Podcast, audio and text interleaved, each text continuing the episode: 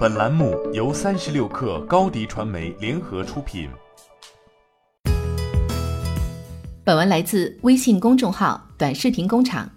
二零一九年，短视频行业的风口正在缩小，昔日兴奋的入局者们正在改变。最近，某 MCN 机构人士说，公司正在调整业务，压缩短视频内容运营的投入。这家机构过去曾是直播工会，在短视频迎来爆发后，顺势转型为 MCN。但随着短视频内容风向朝优质化转变，内容投入成本越来越高，长期以往不堪重负，不得已，公司选择调整业务，压缩短视频内容板块。这样的例子并非个例，当初高调进军短视频市场的直播公会，大多都在收缩短视频业务，只有头部公会还在加大对短视频的投入。嗅到变化的，并非只有直播转型的 MCN 机构。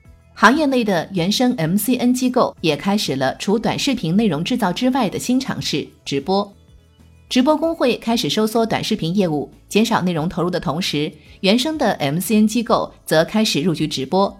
直播工会与 MCN 机构故事的结局似乎有些相似。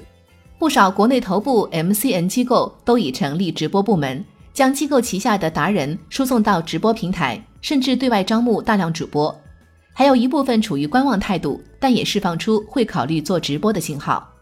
以洋葱视频为例，作为知名 MCN 机构，曾培养出办公室小野、七舅老爷、戴古拉 K 等头部短视频达人。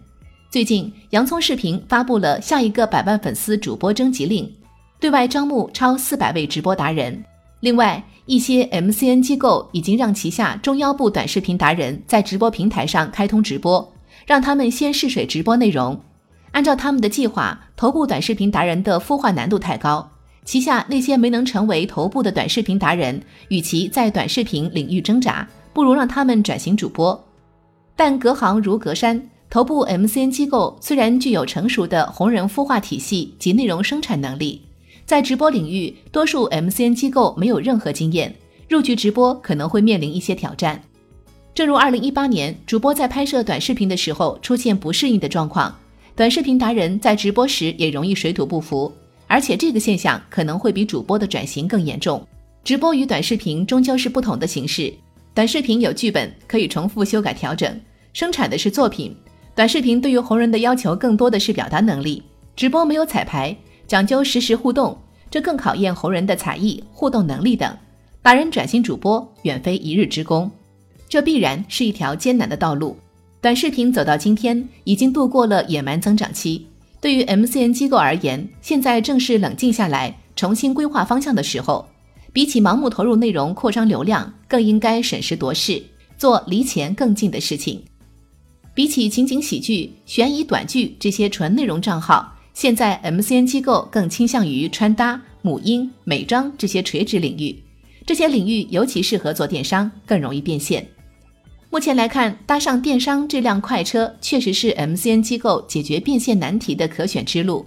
MCN 机构急于开拓直播业务，或许也有借此发力直播电商的考量。